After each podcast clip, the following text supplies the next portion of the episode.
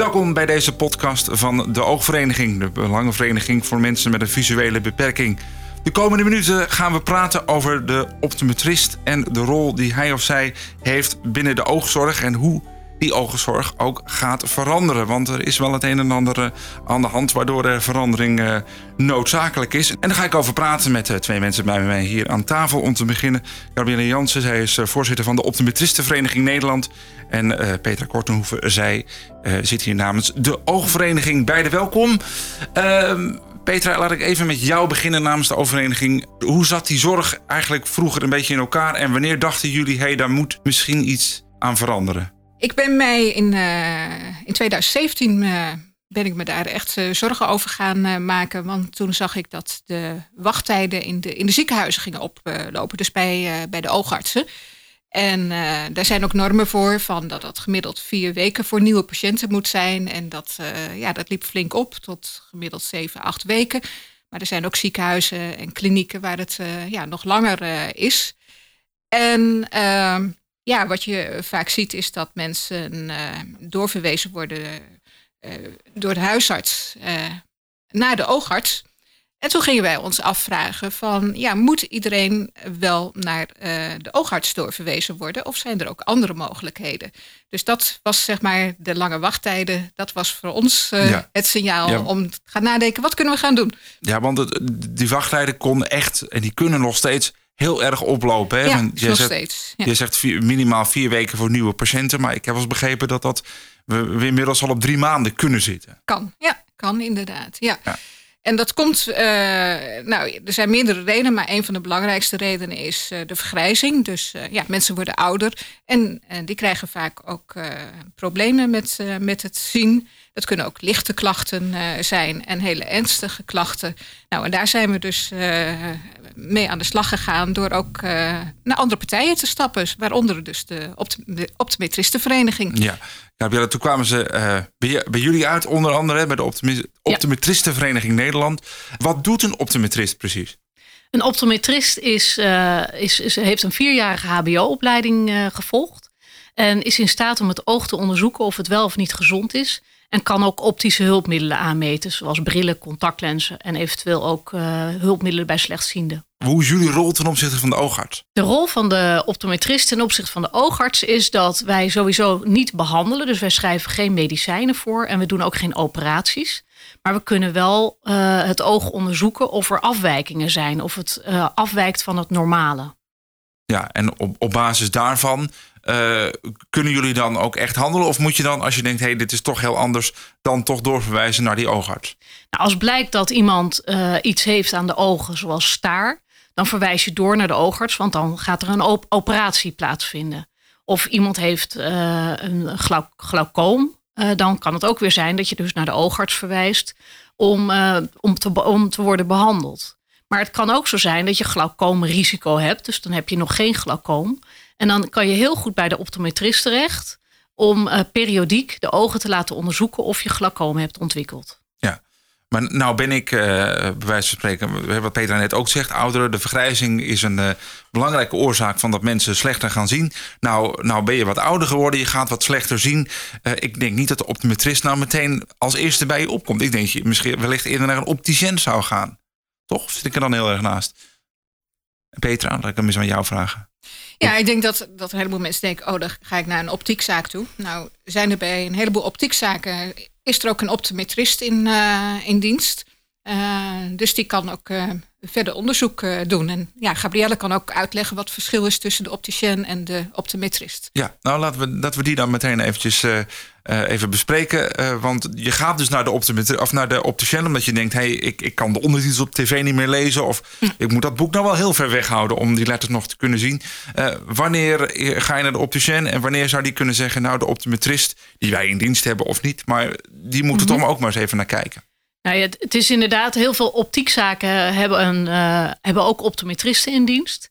En die, deze mensen die werken samen met elkaar. Dus het kan zijn dat je in eerste instantie bij de opticien komt, omdat je denkt: van, ik heb een nieuwe bril nodig.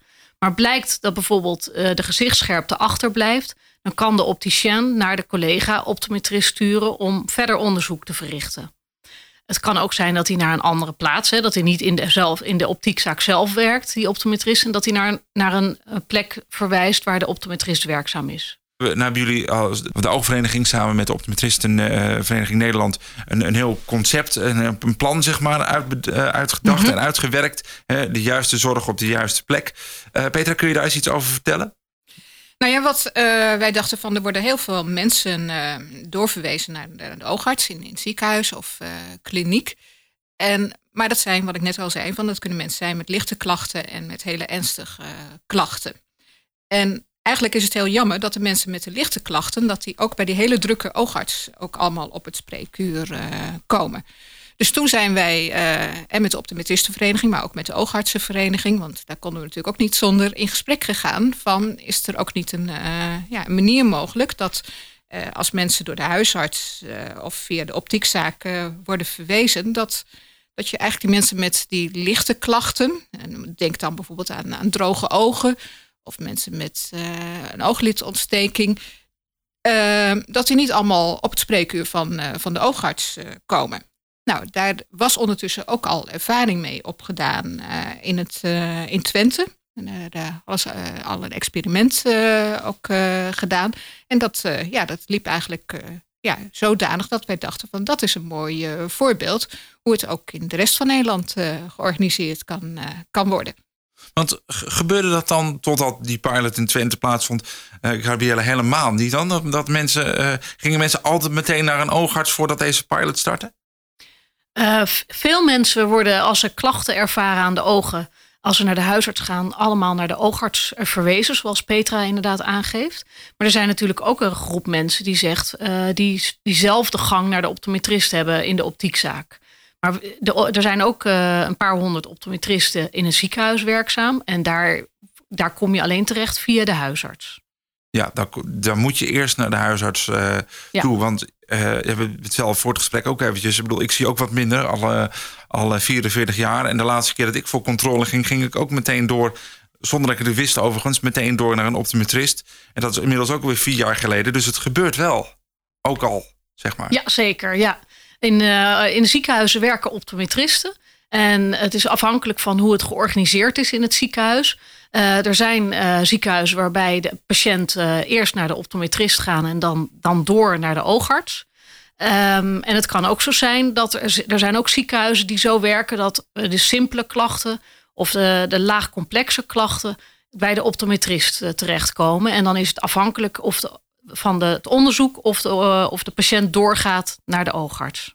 Ja, precies. En dan, want dan wordt het verder behandelplan wordt dan verder gemaakt. En dan wordt gekeken of de oogarts daar een rol in zou moeten spelen. Ja, en het kan dus zijn dat de optometrist bij droge ogenklachten of bij glaucoomscreening, waarbij geen tekenen van glaucoom zijn, dat de optometrist dan het advies geeft om over een x-periode terug te komen of zegt van kom terug wanneer er weer klachten zijn. Ja, precies. Dat is het uh, advies wat ik zelf meegekregen heb. Dus dat doe ik als er klachten zijn. Dan, uh, ja. dan meld ik me weer. Maar dat is natuurlijk voor iedereen is dat, uh, is dat natuurlijk anders. want er zijn toch ook nog wel veel mensen die al wat langer wat minder zien. Of van de geboorte of zo. Die toch nog regelmatig wel, bijvoorbeeld één keer per jaar wel naar een, al meteen naar een oogarts gaan. Dus die zien dan de optometrist helemaal niet. Ja, dat kan, maar er zijn natuurlijk indicaties. Er, uh, in dit geval zeg je van mensen die vanaf de geboorte uh, slechtziend of blind zijn. Daar is dus al wat met, die, met hè, daar is al wat met de ogen aan de hand. Er is al een diagnose op bij. Dus dan is het logisch dat die ook in het traject bij de oogarts blijft. Op het moment dat er een stabiele situatie is, bijvoorbeeld na een, na een operatie, waarbij er wel mogelijk achteruitgang kan komen in de toekomst, dat die wel periodiek bij de optometrist gecontroleerd wordt. Ja. Maar dat is dus afhankelijk van de aandoening. En ook of de optometrist in staat is om die controles te verrichten. Ja, en, en, maar ook wel weer met de, de achterliggende gedachte van... dan kan diegene makkelijker terecht en dan wordt de oogarts verder ontlast. Uh, ja, uh, dat is inderdaad uh, bij, zo'n, bij, bij veel praktijken... Zowel, er zijn lange toegangstijden voor de, bij de oogarts... Dus als je zorg kunt verdelen onder professionals, waardoor de, de toegang tot de oogarts uh, ja, minder lang is, dan is dat natuurlijk alleen maar beter. Ja. Je luistert naar een podcast van de Oogvereniging, waarin we kijken naar het uh, project de, juiste zorg op de juiste plaats. En de, rol daarin ook met name van de optometrist. als we het hebben over de juiste zorg op de juiste plaats. Um, Petra Kortenhoeven van de Oogvereniging. Wie bepaalt dan uiteindelijk ja, wat de juiste zorg in de juiste plaats is? Nou ja, goed. de werkwijze is op dit zo van iemand die, die heeft klachten aan de ogen. Ehm, die kan zeg maar in, in dit model uh, kan die dus terecht bij een optometrist. Dat is een optometrist waar ook nog extra eisen aangesteld worden. En die optometrist die doet dan, dat kan Gabrielle zo ook nog vertellen. En ehm, die doet dan onderzoek en die kijkt, die optometrist die kijkt dan vervolgens van, nou kan iemand bijvoorbeeld nou ja, moet hij ook doorverwezen worden naar de oogarts als het ernstige klachten blijken te zijn? Of kan ik die zelf behandelen? Of nou, is het helemaal niet nodig dat iemand behandeld wordt? Of kan bijvoorbeeld de huisarts dat doen? Ja. Dus die optometrist daar, ja, die krijgt eigenlijk een veel centralere rol in, nou ja, in het landschap van, van de oogzorg. Oh, van de... Juist voor, ja, om, om, te kijken voor mensen met minder complexe oogklachten, lichte oogklachten, om die zoveel mogelijk buiten het, het ziekenhuis ook te houden.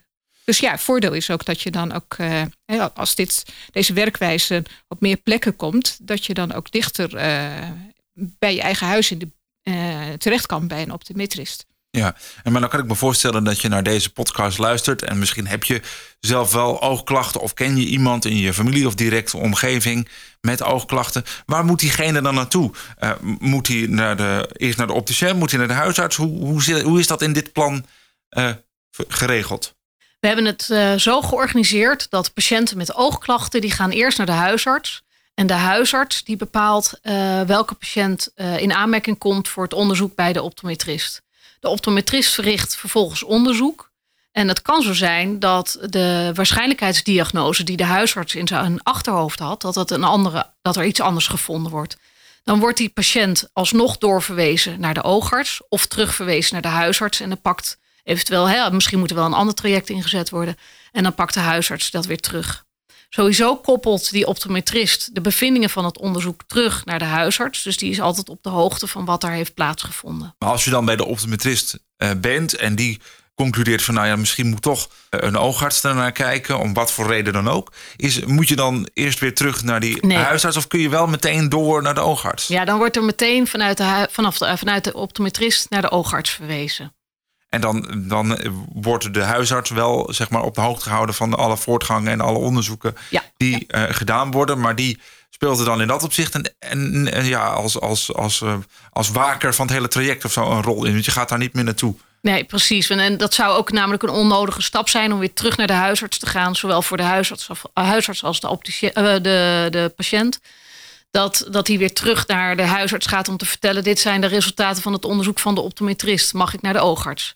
En dat is een onnodige stap in het, uh, in het geheel. Ja, uh, nou, nou hebben we het over de, dit traject. De huisarts, uh, eventueel naar de optometrist en dan, als dat nodig is, naar de oogarts. Dat is een beetje het traject wat we hier nu bespreken bij de juiste zorg op de juiste plek. Maar Petra, krijgen jullie daar veel vragen over bij de oververeniging van mensen die eigenlijk geen idee hebben waar ze überhaupt moeten beginnen als ze nou, last krijgen van de ogen? Ja, daar, wordt inderdaad regelmatig bij de ooglijn over uh, gebeld. Of dat mensen aangeven wat, uh, wat hun klachten zijn en uh, ja, wat nu. Dus daar, daar kunnen ze ook de ooglijn om advies vragen. Kijk, wij kunnen natuurlijk nooit op de, dokter, op de stoel van de oogarts gaan, gaan zitten. Maar we kunnen wel de weg wijzen. Ja, want, dat, want die, er is toch nog wel een hoop onduidelijkheid over dan. Dat is blijkt dus toch wel. Het is niet voor heel veel mensen misschien niet altijd even logisch om. Uh, naar de huisarts misschien wel, de oogarts kennen ze ook, maar een optometrist ja, is misschien niet hem bij je bekend als je nooit uh, oogklachten hebt gehad. Dat, dat kan ik inderdaad beamen. Dat het een uh, ja. dat voor veel, voor veel mensen een, een nieuw beroep is. Uh, een onbekend beroep is. En, uh, en bij, ja, dat is inderdaad een aandachtspunt uh, bij deze nieuwe vorm van werken. Dat ook de patiënt vertrouwen heeft in de professional, omdat het voor hem een relatief nieuw beroep is. Ja, want het is een prachtig beroep, optometrist, maar het zou fijn zijn als meer mensen het kennen. Ja, ja daar ben ik het helemaal mee eens. Ja. ja. Toch? Ja. ja. Je luistert naar een podcast van de Oogvereniging over de juiste zorg op de juiste plek. Ik praat met Petra Kortenhoeven van de Oogvereniging en Gabrielle Jansen van de Optometristenvereniging Nederland. Alleen nog een mooie mond vol als je toch voorzitter mag zijn van uh, zo'n vereniging. Uh, wat doet de optometrist eigenlijk nog meer? Want we hebben het nu echt over oogonderzoeken en het aanmeten van brillen. Is dat ook zeg maar jouw dagtaak of zijn er ook nog andere dingen die jullie als optometristen doen? Uh, nou, het is, op zich was je al heel, uh, had je het heel goed in een notendop. Um, ja, een, een, optometrist die kan contactlenzen aanmeten. Die kan ook medische contactlenzen aanmeten. Bijvoorbeeld bij, bij, hoornvliesaandoeningen. Um, low vision hulpmiddelen aanmeten. Um, nou, bril, uh, brillen aanmeten. Nou, volgens mij heb je het eigenlijk net al ja, gezegd. Ja, precies. Nee, want ik, want ik zit te denken van zijn er dan misschien nog uh, op andere fronten dingen die jullie als optometrist zouden kunnen doen om het die patiënt met die oogaandoening makkelijker te maken en die oogarts te ontlasten? Nou, ik denk eigenlijk wel dat we nu in die, deze notitie een heel uh, een compact lijstje hebben van, van laagcomplexe klachten waarbij je uh, naar de optometrist kunt gaan. En na, daarnaast natuurlijk nog uh, de, de hulpmiddelen die je eventueel no nodig hebt, kun je ook bij de optometrist aan laten ja. meten. Ja, je noemt uh, laag complexe klachten, maar dat zijn eigenlijk uh, klachten die voor degene die ze heeft heel vervelend zijn, ja, maar niet of qua behandeling niet direct heel ingewikkeld zijn, toch? Precies, het is inderdaad laag complex, maar zegt niets over, over de mate waar je er last kunt, van kunt hebben. Als je de hele dag door last van droge ogen hebt, dan, heb, dan kan dat ontzettend invloed hebben op de kwaliteit van leven. En uiteraard, als je slechter ziet omdat je een, bril nodig hebt, dan is dat natuurlijk ook daarnaast ook nog eens een keer gevaarlijk in het verkeer. Ja, precies. Uh, nou ja, de, de rol van de opticien, want dat is natuurlijk iets waar mensen ook waarschijnlijk eerst aan denken. Oh, oh zie je slecht, ga even naar de opticien, joh, brilletje, je bent klaar.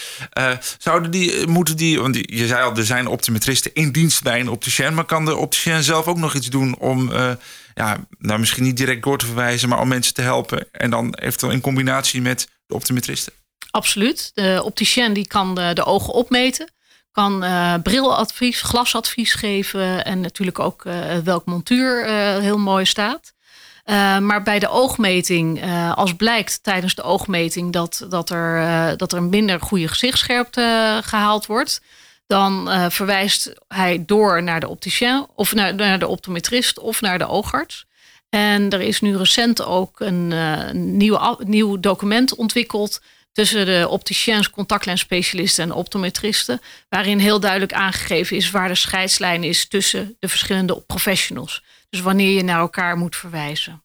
Ja, en kun je dat in, in, in twee of drie zinnen samenvatten? Wanneer gaat men dat doen? Wanneer je naar elkaar verwijst. Ja, op het moment dat uh, er klachten zijn uh, die, die niet brilgerelateerd zijn, dan verwijs je eigenlijk met, door naar een optometrist. Meldt iemand zich in een optiekzaak met een hele acute klacht, dan zal de opticien meteen doorverwijzen naar de oogarts. Um, en ja, zijn de sterktes boven bepaalde waarden, bijvoorbeeld met een hele hoge cilinder in de bril, dan zal de opticien ook naar de optometrist verwijzen. Ja, want je, je noemde net ook de oogarts. Kan de opticien naar een oogarts verwijzen? Nee, dat gebeurt via de huisarts. Maar zeggen, dat is toch de huisarts Sorry, die, ja, dat, die ja. dat moet doen? Want anders. Uh, ja.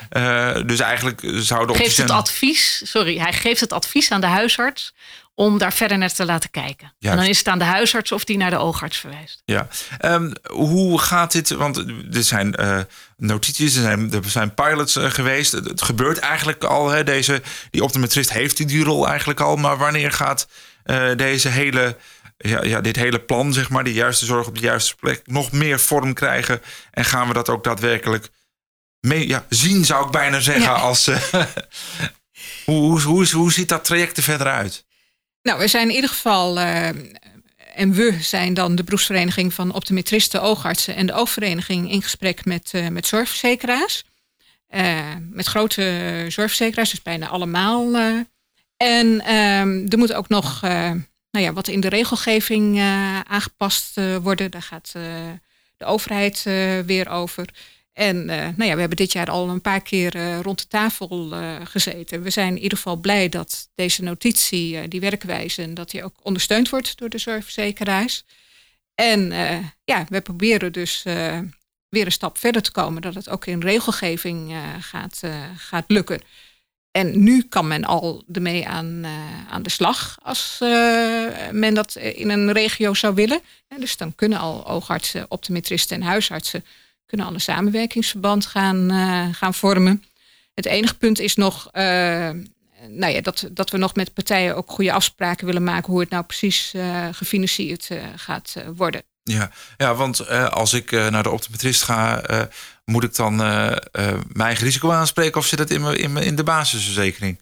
Hele goede vraag. En dat, zij, dat is onder andere een bespreekpunt wat wij nu met alle partijen, met de NZA en de, de koepelorganisatie van zorgverzekeraars en, en de VWS aan het bespreken zijn op, wel, op welke wijze die financiering georganiseerd gaat worden. En of dat met of zonder eigen risico is. Oké, maar als ik nu bij jou een consult heb, kost me dat nu mijn eigen risico of kan het nog onder de basisverzekering vallen?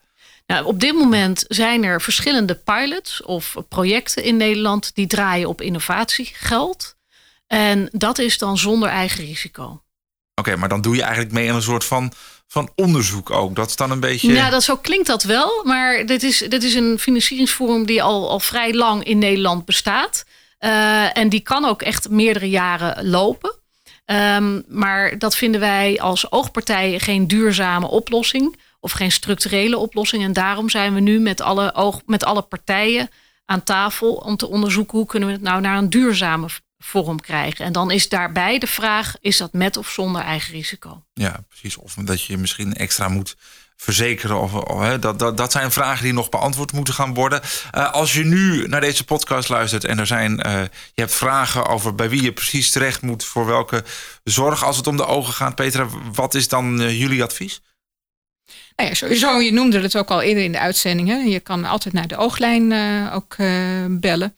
En uh, nou ja, Gabrielle kan denk ik uh, de medische kant uh, aangeven. Ja, nou, het belangrijke is, is dat wil je in die projecten die nu draaien in Nederland voor, voor, voor goede zorg in aanmerking komen, dan, is het via, dan loopt het altijd via de huisarts. En dan wordt de huisarts verwijst je door. Het is natuurlijk ook een directe toegankelijkheid. Dus dat je misschien bij jou in de omgeving een optometrist hebt wonen, uh, zitten.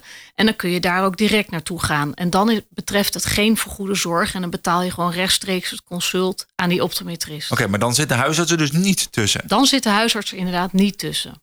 Oké, dus dat hoeft ook niet altijd. Want ik dacht dan altijd, oké, dan, dan als ik klachten heb, ga ik naar mijn huisarts en die verwijst me dan wel door. Maar dat hoeft dus niet. Ja, maar dan is er niet, uh, dat klopt.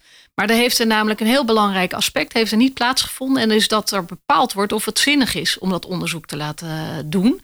En als jij zo bij iemand binnenloopt en zegt van goh, zou je even naar mijn ogen kunnen kijken? Dan kan dat natuurlijk altijd. Uh, en en die, dat noemen we met een wat duurder woord triage.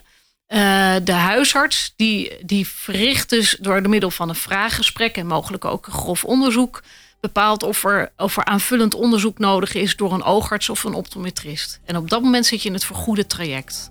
En dit gaat dus over uh, de verzekeringen. Wil je als luisteraar van deze podcast meer informatie daarover of over het hele traject van de juiste zorg op de juiste plek, kun je ook even bellen met de ooglijn van de Oogvereniging 030 294 5444 030 294 5444. Gabrielle Jansen van de Optometristenvereniging Nederland en Petra Kortenhoeven van de Oogvereniging, bedankt voor jullie komst. Ja.